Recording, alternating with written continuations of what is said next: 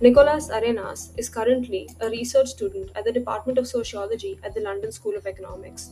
His key expertise includes culture, economic sociology, the body and emotions, marketing, and rationality. Being originally from Chile, he has authored two publications, both in Spanish. His doctoral thesis is titled Mediating the Non Rational Branding Consultants and the Role of Emotions in Marketing. This aims to explore the connections between emotions, culture, and the economy within the framework of marketing practices, and that's what we'll be speaking about today on this episode.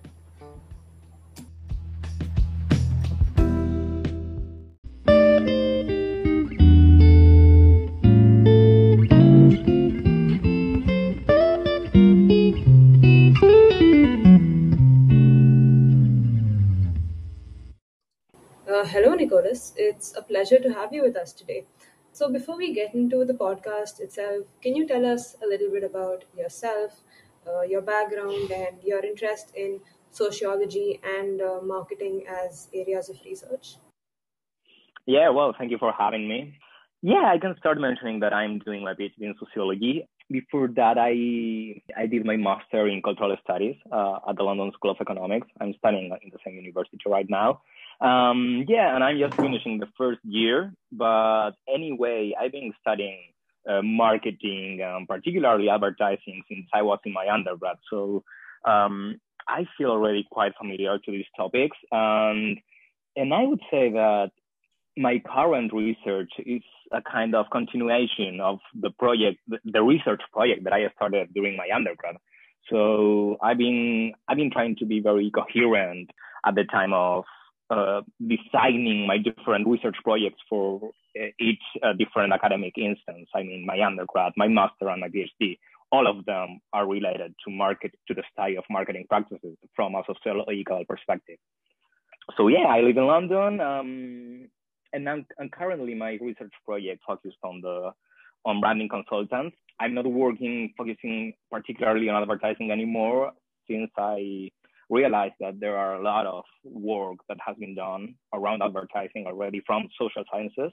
And, and in that sense, I feel that branding is a, a kind of a new topic that haven't that haven't been addressed in the in the same way as advertising. So I feel this is a good opportunity for me to delve into this particular social phenomenon. Certainly, certainly, yeah. Yeah, you know, I think it's very interesting because a lot of experts, right, you know, when they've studied the area of branding, when they've studied marketing and advertising, I think in the social sciences, people usually look at it in terms of psychology, right? And I think not so much research has been done in sociology. So, you know, I think I'd, um, you know, I'd like to know a little bit about these structures and stuff, you know, from like an alternate lens that you're addressing uh, as a part of your research. Yeah, yeah. Well, uh, I should mention that my interest in studying marketing from a sociological perspective, it started when when I was doing my undergrad in sociology, as I mentioned before. Um, specifically, it started right after I watched the TV series Mad Men um, which tells the story of an advertising agency in, in New York during the 60s. Uh, so while I was watching this series, I realized that advertising work is not that different from what we do in social sciences, I would say. In that sense, uh, advertisers have to observe and analyze the social to construct communication strategies and to create uh, narratives that make sense among people. So I remember discussing this uh, the series with one of my of my professors during my, my undergrad, and we both agree that uh, maybe it was the most sociological series that we've ever watched. So in parallel, I started to delve into literature on economic sociology and cultural sociology, and I found out um, that there were some studies on the field of advertising, particularly in the UK and the US, but there were just a few papers on the case of Latin American children. Um, also, I, I, realized that most of the sociological work on marketing and advertising in particular was mainly focused on the analysis of adverts and advertising campaigns from a semiotic approach, which was influenced by some of the work made by the Frankfurt School uh, on consumer culture during the post-war period. So in this way, I don't know, essays like uh, the, the culture the, the cultural industry by Adorno and Horkheimer were fundamental for on the one hand, on the one hand, um, characterizing advertising as an essential ideological device for the functional functioning of the capitalist economy, mm-hmm. and on the other hand, articulating a critical approach to interpret uh, the circulation of meanings and symbolic values attached to consumption practices. So um, I think that the problem with these approaches is that they were mainly uh, they were mainly based on a structural and socio-historical analysis of advertising within the context of 20th century capitalism, which obviously is helpful for understanding the political and ideological role of marketing, but doesn't say anything about the specific mechanisms by which marketing practices allow for legitimizing and reproducing, uh, reproducing certain behaviors among society. So, um, in other words, the Frankfurt School and the semiotic school identified advertising as an ideological apparatus, I would say, that mm-hmm. administrates the needs of the people through different forms of domination. But they didn't deepen into the specific strategies by which marketers and advertisers generate these forms of domination in their everyday practices. So, considering this, I decided to to follow uh, what I would call a more Foucauldian approach uh, mm-hmm. from the perspective of Michel Foucault, of course, uh, for addressing my research, which for me implied unveiling the techniques and mechanisms through which people working for marketing settings exercise power and reproduce meanings and behaviors. So as you can notice, such a perspective is inevitably attached to cultural studies as the reproduction of practices and discourses from marketing and advertising comprises conceiving of them as activities that shape and legitimize cultural expressions. So in, in this way, I conducted my undergrad and my master dissertation on the role of emotions and culture in advertising practices in Chile and in the UK, respectively, um, with the aim of deepening into how advertisers legitimize certain lifestyles and how emotions play a key role in these processes.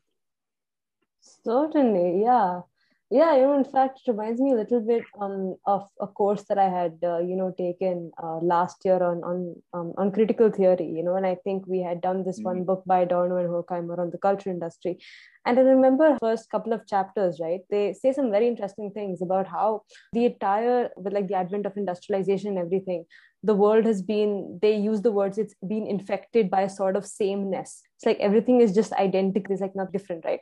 But i think you know like i don't really see that you know happening today because you know i think if you look at things on a surface level all the brands you see are so different they're so vibrant they're so colorful. So it seems like you have so many options but like these scholars right they're telling you the exact opposite. They're saying you know like you don't have any options at all because everything is the same. When you look at it from a scholarly you know like lens right i think i just like know a little bit as you know like what you think about that and you know and any thoughts that you may have on on this contrast. Yeah no i, I totally agree with what you said about this kind of thinness that the this whole marketing devices generate. In some way uh, we, we could say that this reproduction of meanings and behaviors is a it's also like a, a form of normalization uh, again in, in, in Foucault's terms you know like they are trying to standardize um, the way that we relate to each other and the way as we consume in order to to reduce uncertainty i would say. Like they need to reduce uncertainty to guarantee that there are going to be um, certain market exchanges. And from guaranteeing this functioning of the economy this functioning of the market you need to create a seamless culture and a standardized culture or, a normalized culture i prefer right Certainly, yeah, definitely. And you know, I think um, I'd also like to inquire a little bit into, you know, you'd mentioned that you've taken some insights from, you know, like Foucault as well regarding the exercising of power and all that, right? I'd like to know a little bit as to, you know, how exact a lot of his ideas and power really apply to the marketing and branding industry from what you've observed. Yeah, well, that's uh, that's a tough question. I I, I must say, um, it's not easy because in some way I think from social sciences, it's kind of a common sense to to reaffirm this thesis by Adorno and Horkheimer, like stating, yes, advertising is an ideological device or an ideological apparatus which is functional to capitalism, because in some way it it reproduces the meanings that, as, as I mentioned before, allow us for consuming in the ways that the market needs needs us for consume, right? But yeah, in, in, in terms of Foucault, that could be understood in terms of biopolitics or biopower in the same in the way that they need to carry out forms of objectification. They need to produce a certain subject which incorporates in their mindset specific ways of how they should satisfy their particular needs, right? So in terms of Foucault, that's clearly, that could be conceived as a form of uh, exercise of power and reproduction of biopolitics. But at the same time, I think it's very interesting today to analyze how the whole social media phenomenon of how people are influencing with their opinions, with their tweets, with their comments on what advertising or marketing should be, it's starting to challenge in some way what we conceive of uh, Foucauldian approach because it's not like a one-way dialogue. It's not only as it was like I don't know 70 years ago. We we were like the, the audience with uh, the public that were that and we were hearing what the marketing agencies or advertising agencies were saying to us, and we didn't have like the right to respond to respond right. back, right? But today we have some kind of voice that challenges marketing practices as they now need to adapt themselves. They need to adapt their messages their communication strategies to the to public opinion. And i think social media it's uh it's like a, a game a game tenure i would say in this process. So uh, regarding your, your question, um, I, I, can talk about that a little bit more when I introduce my, my dissertation topic if you want, but I think it's not easy to just say like in a raw way, like, yeah, this is an exertion of power from a biopolitical perspective. Mm-hmm. It's not that simple. It's not black or white. You know what I mean? Certainly. You know, I think also when you look at the world of marketing, branding, advertising, it's it's a pretty huge field. So, you know, can you maybe, you know, like walk me through how you chose the topic and you know like what your you know like process was in terms of you know like choosing a topic and arriving at a dissertation yeah well um I like to say that my project starts from a question that it, it is unable to answer, uh, which is to what extent is contemporary capitalism organized by the intervention of emotions? Mm-hmm. Um, and I think that such an inquiry inevitably surpasses the scope of action of doctoral research in sociology, as addressing uh, such a question would imply first relinquishing of an empirical approach uh, to the understanding of capitalism, adopting instead for a more philosophical or abstract examination, mm-hmm. or second, recurring to a long-lasting and probably multinational investigation which addresses uh, the economic, cultural, historical, and social aspects of capitalism in several countries to generate theoretical generalizations regarding the role of emotions in the capitalist economy. So, and, and also this question conceals an implicit historical comparison, right? As referring to a contemporary capitalism entails assuming the existence of a preceding version mm-hmm. from which the former is differentiated and defined but by difference. Uh, so implying therefore the need of, of, for a historical examination. So in this sense, questioning how emotions organize contemporary capitalism mm-hmm. uh, comprises a bold enterprise that uh, I think exceeds the capacities of a doctoral research project. So Considering this kind of epistemological and practical limitations, I decided to delimit my research to the case of marketing in Western capitalism, from which it would be possible to start delineating such a big, a huge endeavor as it is studying the role of emotions in contemporary capitalism. So, however, uh, marketing is composed by the intervention of several processes and practices we already know, such as advertising, uh, PR, like public relations, I mean, branding, among others, which is why focusing on marketing still supposes an unwieldy effort. So, in order to outline a feasible empirical study, I decided to conduct my investigation around the phenomenon of branding in the UK. Mm. So, my research explores the connections between emotions, culture, and the economy within the framework of marketing practices, focusing particularly on the case of London-based branding consultants. So this decision of delimiting the research to, uh, to London is based upon three reasons. Uh, first, London has been considered a kind of global epicenter of, uh, for creative industries, as Angela McRobbie has, has said before, and particularly of those related to marketing practices. Mm-hmm. Also, second, I would say uh, the preliminary findings that I've made suggest that the most important and influencing branding consultancies are located in the English capital, mm-hmm. being more representative of the whole British industry. And third, um, the emergence of branding is directly related to the development of the so-called creative advertising in the UK, mm-hmm. which is why I believe that the study of the British marketing industry is one of the best options for getting into the foundations of branding work. So in this way, a kind of broad research question that guide my project would be how emotions mediate the relation between culture and the economy in branding work.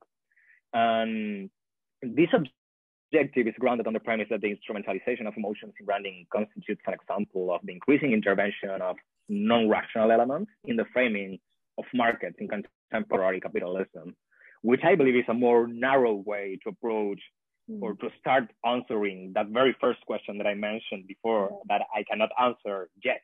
you know, I, I, hope I can answer the, uh, that question in the future, you know, but I, I feel it, it kind of escapes to the scope of a four year uh, research project, right? Certainly, yeah, yeah, definitely. You know, I think um, it's interesting because you know I think something your research also mentions is the whole you know like cultural mediation process. Um, you know, I think I'd like you to maybe you know explain a little bit as you know like what it means and you know the implications it has for your research as well.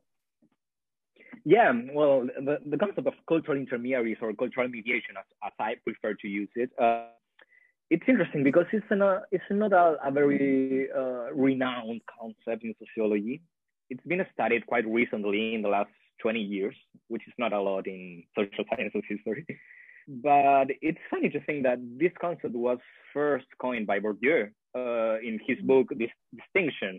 Mm-hmm. And he used that this concept to refer to a broad range of professionals which were related to cultural production and creative work, he said such as advertisers, marketers, designers, PRs, journalists. Uh, he also mentions TV producers and, mm-hmm. and, so on. So he refers to those occupations that are responsible for the divulgation of consumption goods, uh, the mm-hmm. creation of wants, and the reproduction of needs, um, as they have the function of socializing and legitimizing material and symbolic goods, uh, symbolic goods that constitute lifestyles in, in Bourdieu's terms. So cultural intermediaries are understood uh, more recently, like yeah, after Bourdieu, as tastemakers or arbiters of taste, as they inculcate consumerist disposition through the shaping of consumer tastes. So in this way, the, consumption, the conception of branding consultants as cultural intermediaries inevitably entails the characterization of advertising, uh, of branding, I mean, as a process of cultural mediation. And I believe that identifying these practitioners under these sociological categories constitutes an important step towards an evaluation of the relationship between emotions, culture, and economy within the framework of marketing practices. This is because cultural intermediaries are fundamental at the time of bridging or mediating the processes of production and consumption, evidencing the impossibility of disseminating the economy from cultural practices, or what uh, Mark Granovetter uh, Mark Granovetter, I mean, coined as the embeddedness of economic action in social relations. So I feel this concept is, is very helpful to to understand also what Liz Moor understands as the work of culturalization performed by the intermediaries in cultural, cultural industries. This uh, like secondary concept of work of culturalization refers to the process by which cultural intermediaries grasp culture or, or cultural expressions and produce their own conceptions of what culture is in order to articulate communication strategies, for example. So in this process, culture, an abstract thing, we could say, is continuously interpreted and redefined according to the meanings that intermediaries conceive as legitimate and valuable showing that the process of cultural mediation entails the production and performation of cultural categories that shape society. So yeah, we could say, and following what Liz Moor uh, posited a few years ago, branding consultants can be conceptualized as cultural intermediaries, considering that brands and branding organize economic activity through a great array of communicative, communicative and informational material uh, in order to give physical form to abstract values and concepts and to influence most, most of all the, the perceptions and behaviors of consumers. So, so yeah, that's why I chose uh, I chose this concept to to guide my theoretical framework. I would say. Right, right, yeah, and uh, you know, I think what's interesting about culture as an entity, right, as an abstract entity that we understand it, is because it's you know that it's made up of all of these other components, right? Like there's race, there's class, there's gender, and all of that sort of makes up culture, you know. And I think when brands use it they're sort of tapping into what um, people from these categories can relate to, right? So, you know, I think in that sense, I'd like to know a little bit as to whether there are any such social structures of, you know, race or class or gender that you think certain brands utilize more than others and whether, you know, that um, is predominant in culture or not. Yeah, of course. I mean, if you analyze the studies like the sociological studies on advertising um, during the uh, the second half of the 20th century, for example, you can see that the gender factor was a fundamental thing for advertisers. I mean, one of the first examples of how emotions were rendered and used and instrumentalized, I would I would say, by advertisers uh, was this kind of magazines that they used to sell to housewives in the US during the 50s or, or the 60s.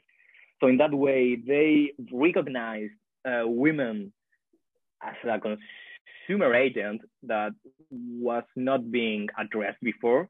They decided to conduct all the communication strategies uh, considering this difference of how I should communicate, I as an advertiser should communicate to a woman uh, instead of a man. Mm-hmm. Um, but I think nowadays that gender notion has changed, uh, also because of the of the the new rising of feminism. Gendered advertising is not uh, seen in the same way as before. Um, and I think it's very interesting to look out of how uh, class as an element, as you as you said before, um, intervenes in these processes. I don't know in the in the um, in the research that I conducted in Chile before, I realized that advertisers identified Chilean people as an aspirational society. They say, like uh, people that are always looking for social mobility, for mm-hmm. aspirating to ascending in social and class terms so in that way, advertising messages should uh, should address this problem and look that yeah, if you consume our, our products, if you consume this specific brand, you're going to be more similar to the upper class. You are going to be uh, um, reproducing the conducts and behaviors that are usually associated to the upper class. So um, we can see how this legitimization or reproduction of lifestyles, as, as Bourdieu would say, certainly responds uh, to a class element, right? Advertisers are not alien to these categories. Maybe they don't have necessarily a whole bunch of research and papers to look out like how actually class works in a certain society, but they have a common sense of their own life experiences that say, okay, I know how to communicate for to someone who is from a working class background mm-hmm. uh, instead of to someone who comes from um, upper middle class background, right? Mm-hmm. So, um, of course, all kind of elements that define the social and particularly the cultural are intervening intervening in in advertising work and in branding work, of course. I, am talking more of advertising right now because I have the findings in my hand and I've done that research. I'm still working on uh, on branding consult- consultants, so I don't want to be like uh, non-rigorous at the time of uh, presenting my findings, right? Right, right. Rotanish. It's interesting because you know I think a lot of what advertisers do, right? You know, I think um, as you mentioned you know, I think I'd like to pick up on that one point that you says that advertisers are human too, right? You know, they can connect with their own experiences. And I think that sort of helps them, you know, like connect like the consumer as well. and i think you know along those lines i'd like to know a little bit as to um, how emotions are understood and maybe even you know like manipulated by brands to build brand identities and how you know it like connects you know to like the consumer as well yeah sure well following Eva Illouz's assertions. Eva Illouz is a, is a very important sociologist now, and that's working on the sociology of emotions. Um, following her assertions, I think that branding's cultural mediation cannot be understood without considering the influence of emotion as mm-hmm. social dispositions in the work of branding practitioners. Uh, in Illouz's work, uh, culture and economy produce each other only after a cultural process in which emotions are objectified, labeled, and integrated. So this is concordant with the increasing importance of emotionality in the development of, for example, advertising practices again in the last decades. Uh, since the 80s, uh, marketing researchers uh, have problematized the role of emotions in consumption uh, practices based on the idea that feelings are more influential over purchasing decisions compared to rationality. And this is like a, a very controversial topic, not only in market research, but also in behavioral psychology, for example. So one of the first antecedents of the emotionalization of marketing practices was the development of diverse techniques to measure the emotional response of consumers to advertisements during the 80s. As marketer, market researchers discovered that emotional affective inputs had more influence on purchasing decisions and rationality. So in this manner, emotionally laden messages started to be conceived as the best way to strengthen the relationship between brands and consumers, which inaugurated a new approach to conducting marketing practices around non-rational settings that mm-hmm. determine consumption dispositions. So uh, since then, marketers, advertisers, and branding consultants have contributed to the conception of consumers as emotional entities, we can say, um, and and that's why Illouz says like this makes consumption into an emotional act and legitimizing and legitimizes different expressions of culture through consumption practices. So emotions have become an essential element for the design of communication strategies in the hands of marketing practitioners who who understood the indispensable function of emotionality and affectivity at the time of triggering consumption experiences.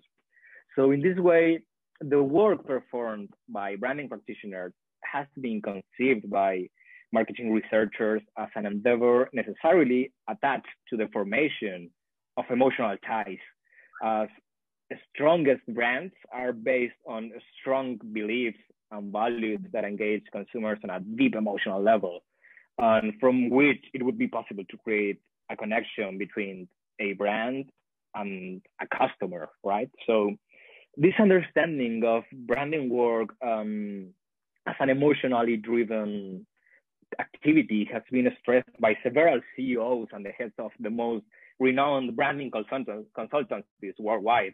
An example of this is one of the assertions made by Maurice Levy, which is uh, the chairman of the Publicis Group, which is one of the most important marketing holdings in the world. And he says that, and, and I quote, consumers who make decisions based purely on facts represent a very small minority of the world's population, as the vast majority of population consumes and shops with their mind and their heart, or if you prefer, prefer their emotions. This is super interesting because in this sense, as, uh, as Arvind Arvidsson says, uh, branding cannot be detached from the immaterial, the experiential, and the emotional elements that mediate the relationship between brands and people, and enable the former to produce a surplus value from the interaction with their customers. In accordance to this, uh, most of the authors that have analyzed branding from a sociological perspective agree on the pivotal role of emotions in branding processes. However, none of them has deepened into the specific mechanisms by which branding practitioners make use of emotional resources in their everyday work to elicit certain feelings on consumers. So because of this, in order to fill this gap, if I can say, I, I aim to excavate into how branding consultants frame and conceptualize emotions and what are the mechanisms of calculation to elicit specific, specific emotional responses in the audience. And I believe that this would allow for problematizing the mode in which emotions are used not only as means to connect with an audience, but also as instruments to regulate what Escribano, an Argentinian sociologist, would, would call the construction of social sensibilities. They do this to mobilize consumers by forming connections between their feelings and mm-hmm. very specific features of goods associated to consumption practices. So the inquiry on the place that emotions occupy in branding's cultural mediation implicitly involves questioning how culture is interpreted and defined through the work of branding practitioners and what's the role of emotion in these processes. Right. Yeah. Certainly. And you know, I think um, to sort of connect a lot of, you know, what you've said about, I think emotion specifically to, you know, the field work as well, right? Um, I think London is a very interesting site because, you know, it's a very heterogeneous society. And I think in that sense, it may be a little bit more challenging for brands as well, you know, because I think you're targeting people of, you know, all of these different backgrounds, races, and values right so i think i'd like to know a little bit as how you can look at it from a critical sort of lens you know like when you're examining consumer base that london has you know of, of like these brands tailored their values and their ideals towards the said consumer base well that's a very good question actually because um, i think that's still a challenge to for marketing practitioners today um, especially in london which as you said is a very multicultural city it's not necessarily like the proper definition of a British city, right? But it's interesting because in some way, um, I, know this particularly on the case of, of advertisers in London, which was the, the topic of my master dissertation.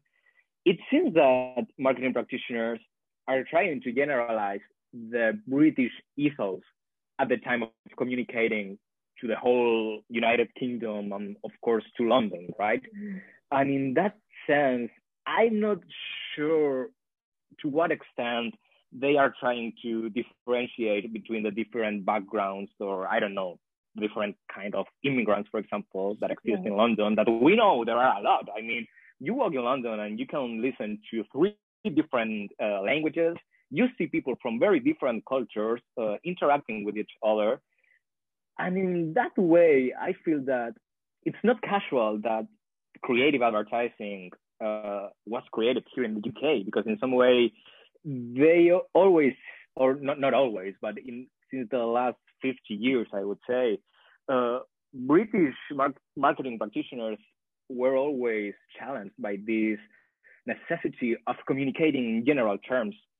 But anyway, they, they still remark the importance of attending to the British culture when communicating. Mm-hmm. So um, I don't know. One of the findings that I had is was that was that humor was a fundamental element at the time of communicating to the British audience, because they understand that British people are always super influenced by humor and the capacity of making jokes, and they say, yeah, humor sticks in people's minds, and that's why we need to use that resource because our messages are going to stick in their minds and the relationships that we create we can create with, with between brands and customers can be stronger because of it. But it it feels like they are still communicating to the british subject not necessarily to this multicultural subject which is every day more uh, more common around europe right so um, it's a very interesting question because i think in some way uh, not even them are completely aware of how to address this mm. new multicultural scenario that defines the British society, for example. Right. And you know, I think to sort of tie this back into, you know, something that you mentioned earlier on in the interview as well, right? You said that your research has been based in both the UK as, as well as in Chile.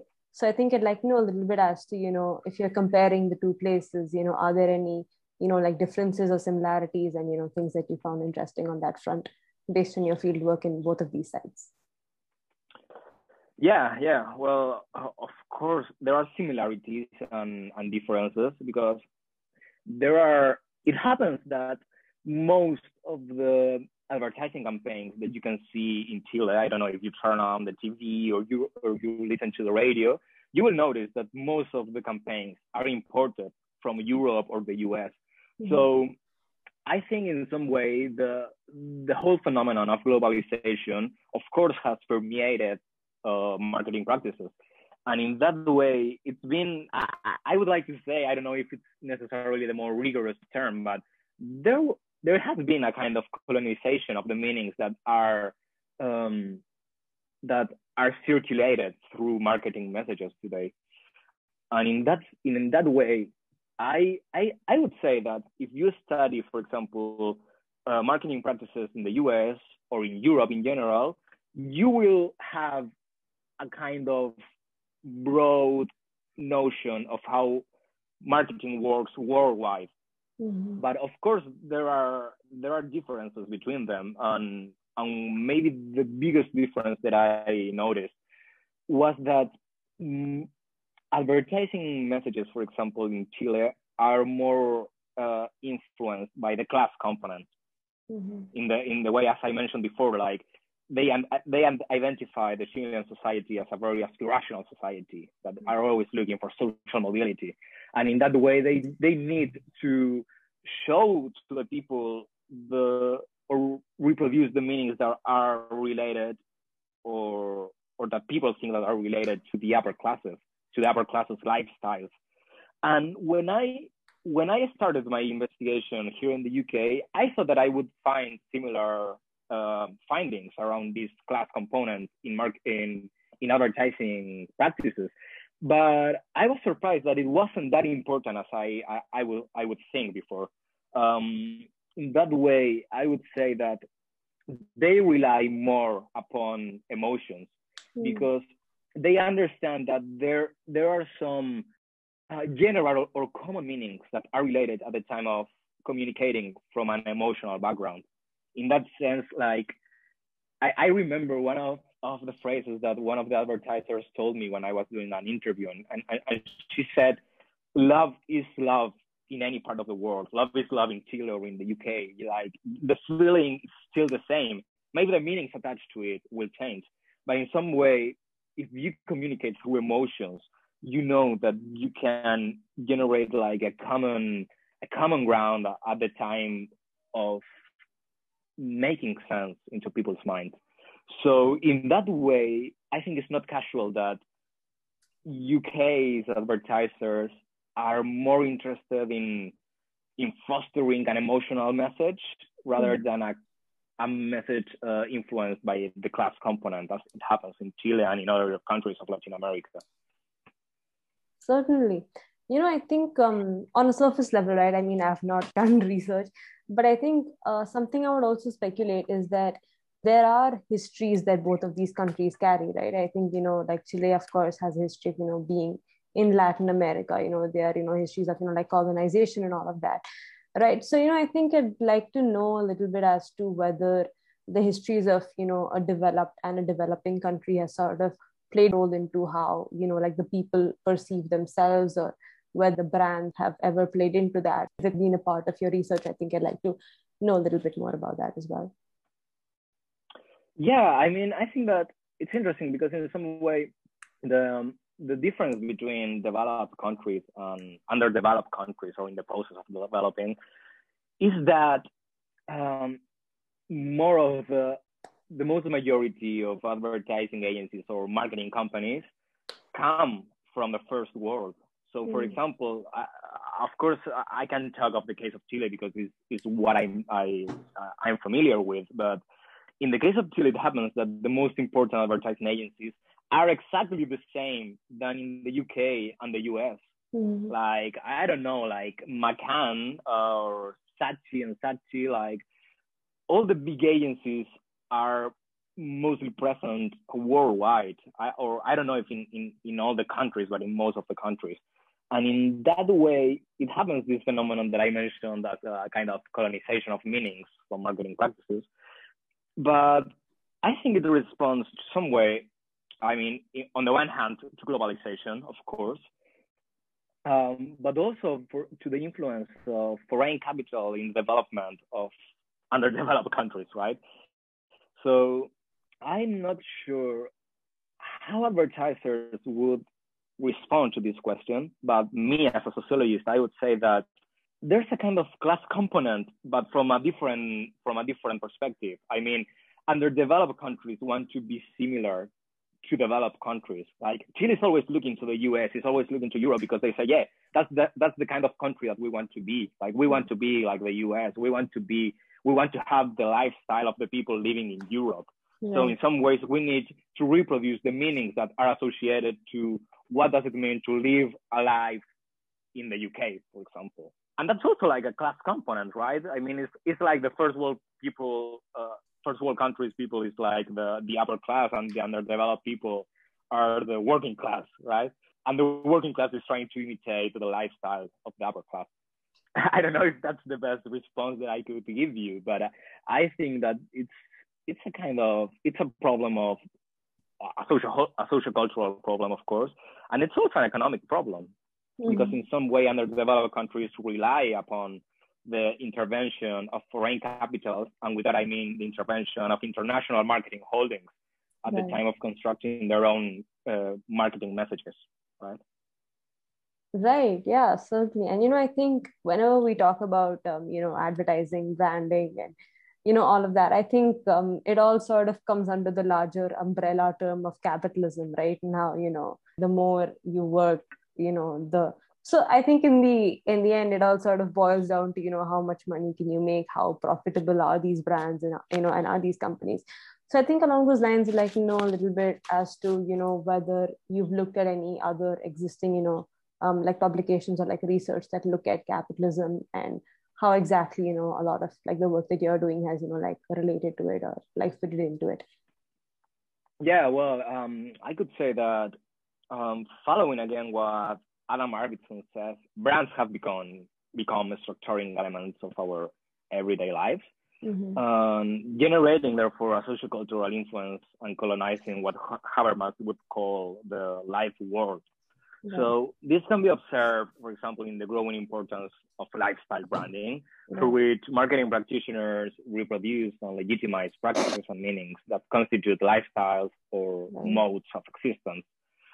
And in this regard, addressing the study of branding processes from a sociological and a critical perspective, I think it's fundamental to comprehend how capitalism structures markets and reproduces consumption dispositions which redefine intersections between culture and economy. So in these processes, I believe it is important to reflect in terms of, of Michel Foucault again, on the different expressions of governmentality and exertion of an exertion of biopower maybe that allow to create uh, to manage and control populations through emotional mechanisms. So for me, this research constitutes uh, the first step, maybe, in the framing of a research program that questions the role of immaterial values and emotional resonances in their articulation of social practices and meanings within contemporary capitalism. Which could we can say that that complements in some way not only the research program of the Frankfurt School, but also the recent studies from economic sociology and cultural studies in relation to the social role of emotions. I have to make a contribution to this whole uh, field of of sociological research that exists in that has been existed in the in the last 20 years in around marketing practices or around the cultural meanings that are attached to market exchanges. Of course, yeah. And during the course of your research, has there been anything in particular that has stood out to you that has surprised you that you think is uh, noteworthy of mentioning?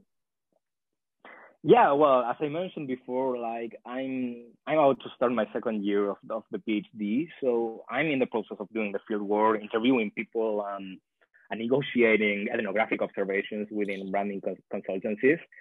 But I think it wouldn't be rigorous or, or strictly rigorous to to mention findings that I haven't completely analyzed or or or having compared I haven't compared yet uh, with different companies.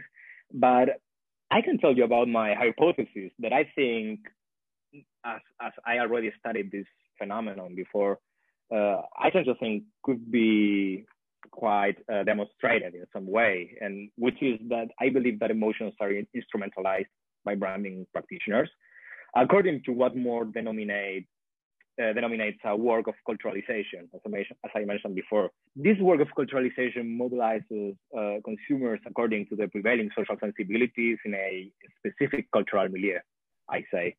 So I believe that this process necessarily comprises the interpretation of culture according to the practices and discourses of consumers, which are rendered and categorized through the deployment of analytical techniques and cultural calculations. Um, so in this way, I believe that the, the brand can be conceptualized as an emotional interface that mediates the social experience as it introduces some qualitative possibility into the abstraction of what emotions and experiences are in the context of marketing practices. And some of the interviews that I've made uh, with branding practitioners show that, I don't know, for example, research on the cultural is fundamental to strategists at the time of uh, designing communication strategies. And this not only happens in branding consultancies, but also in advertising agencies, right? And they also know, they identify uh, emotions as a key, as, as a key element at the time of communicating, as they know that emotions help to engage and create loyalty because it helps to stick in people's minds. So I remember one of the of, of the interviewees uh, mentioned uh, something like, "We are trying to build brands around emotional needs and mindset instead of based around demographic needs, for example." Mm-hmm. So they conceive of emotions as related to a kind of universal human truth, or even to the notion of being more human. And I think this is super interesting because in some way they understand that emotions are I mean to create like a more broad or general message that could be communicated here in the UK or maybe in Argentina, maybe in South Africa or in different countries because yeah, emotions are attached to cultural meanings. I'm aware of it, but at the same time, uh, there are like a common component of how we feel, of how we experiment certain emotions as love, as fear, as anxiety, uh, shame, etc. You know, so it's very interesting to see and to corroborate that these conceptions, this conception of emotions as social dispositions appear in the discourse of branding consultants, even more than in advertisers, I would say. So I think that could be like uh, the first thing that I could uh, say in advance about my fan- my findings. But I, as I mentioned before, I still need to continue my field work and see what's going to arise from it, right? Uh, certainly. I think um, uh, a final question that you know I would like to ask you is whether at any point you have felt that you know your own background or, or identity or experiences may have influenced either the way you perceive data or your approach to research, your access to resources, any of that. Yeah, I mean, that's a kind of tricky question, right? Because it's it's a bit personal, but uh, I, I understand the importance of doing this kind of situated knowledge at the, at the time of addressing social research. And in that way, for me, it's been very challenging to, to know that I'm a foreign, um, that I'm not like a British student may, uh, doing social research in the UK, but no, I'm from abroad. Um, English is not my mother tongue.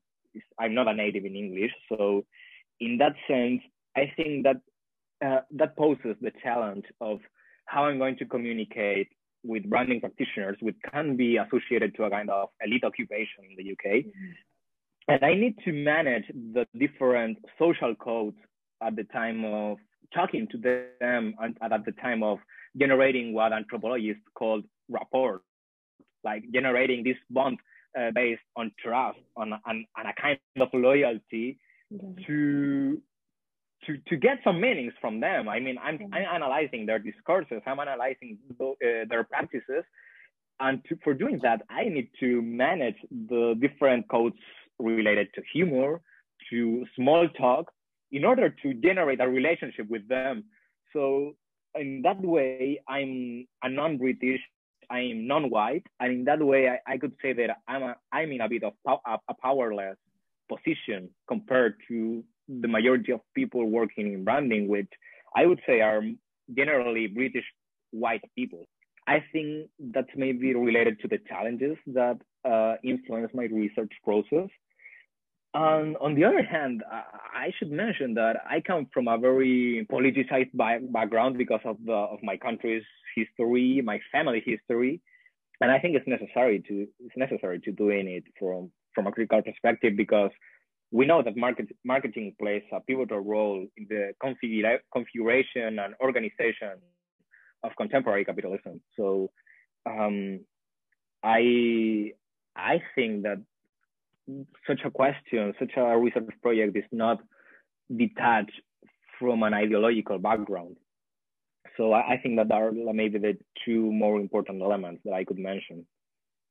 Yeah, uh, definitely. You know, I think that's what makes sociology as a field of study so interesting, right? You always play a role. I think that's something I find interesting. Um, yeah, I think you know that's about it. We've exhausted our time for today. So thank you so much, Nicolas, for taking out the time today. I really appreciate. Um, so yeah, that's about it. Do you have any questions for me, or is there anything you know, any closing comments, any final thing you'd like to say? No, no, that was very funny, and thank you again for having me. Sure. Thank you so much, and take care, and goodbye.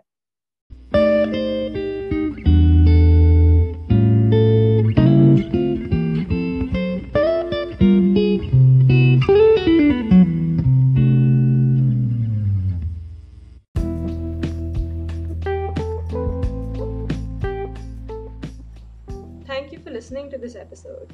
If you enjoyed this episode, then please do consider subscribing and sharing it along. Apart from Anchor, which is our main hosting platform, you can catch us on Breaker, Google Podcasts, Pocket Casts, RadioPublic, and Spotify. If you're on Twitter, then be sure to follow the handle ResearchDown for further updates or just to get in touch.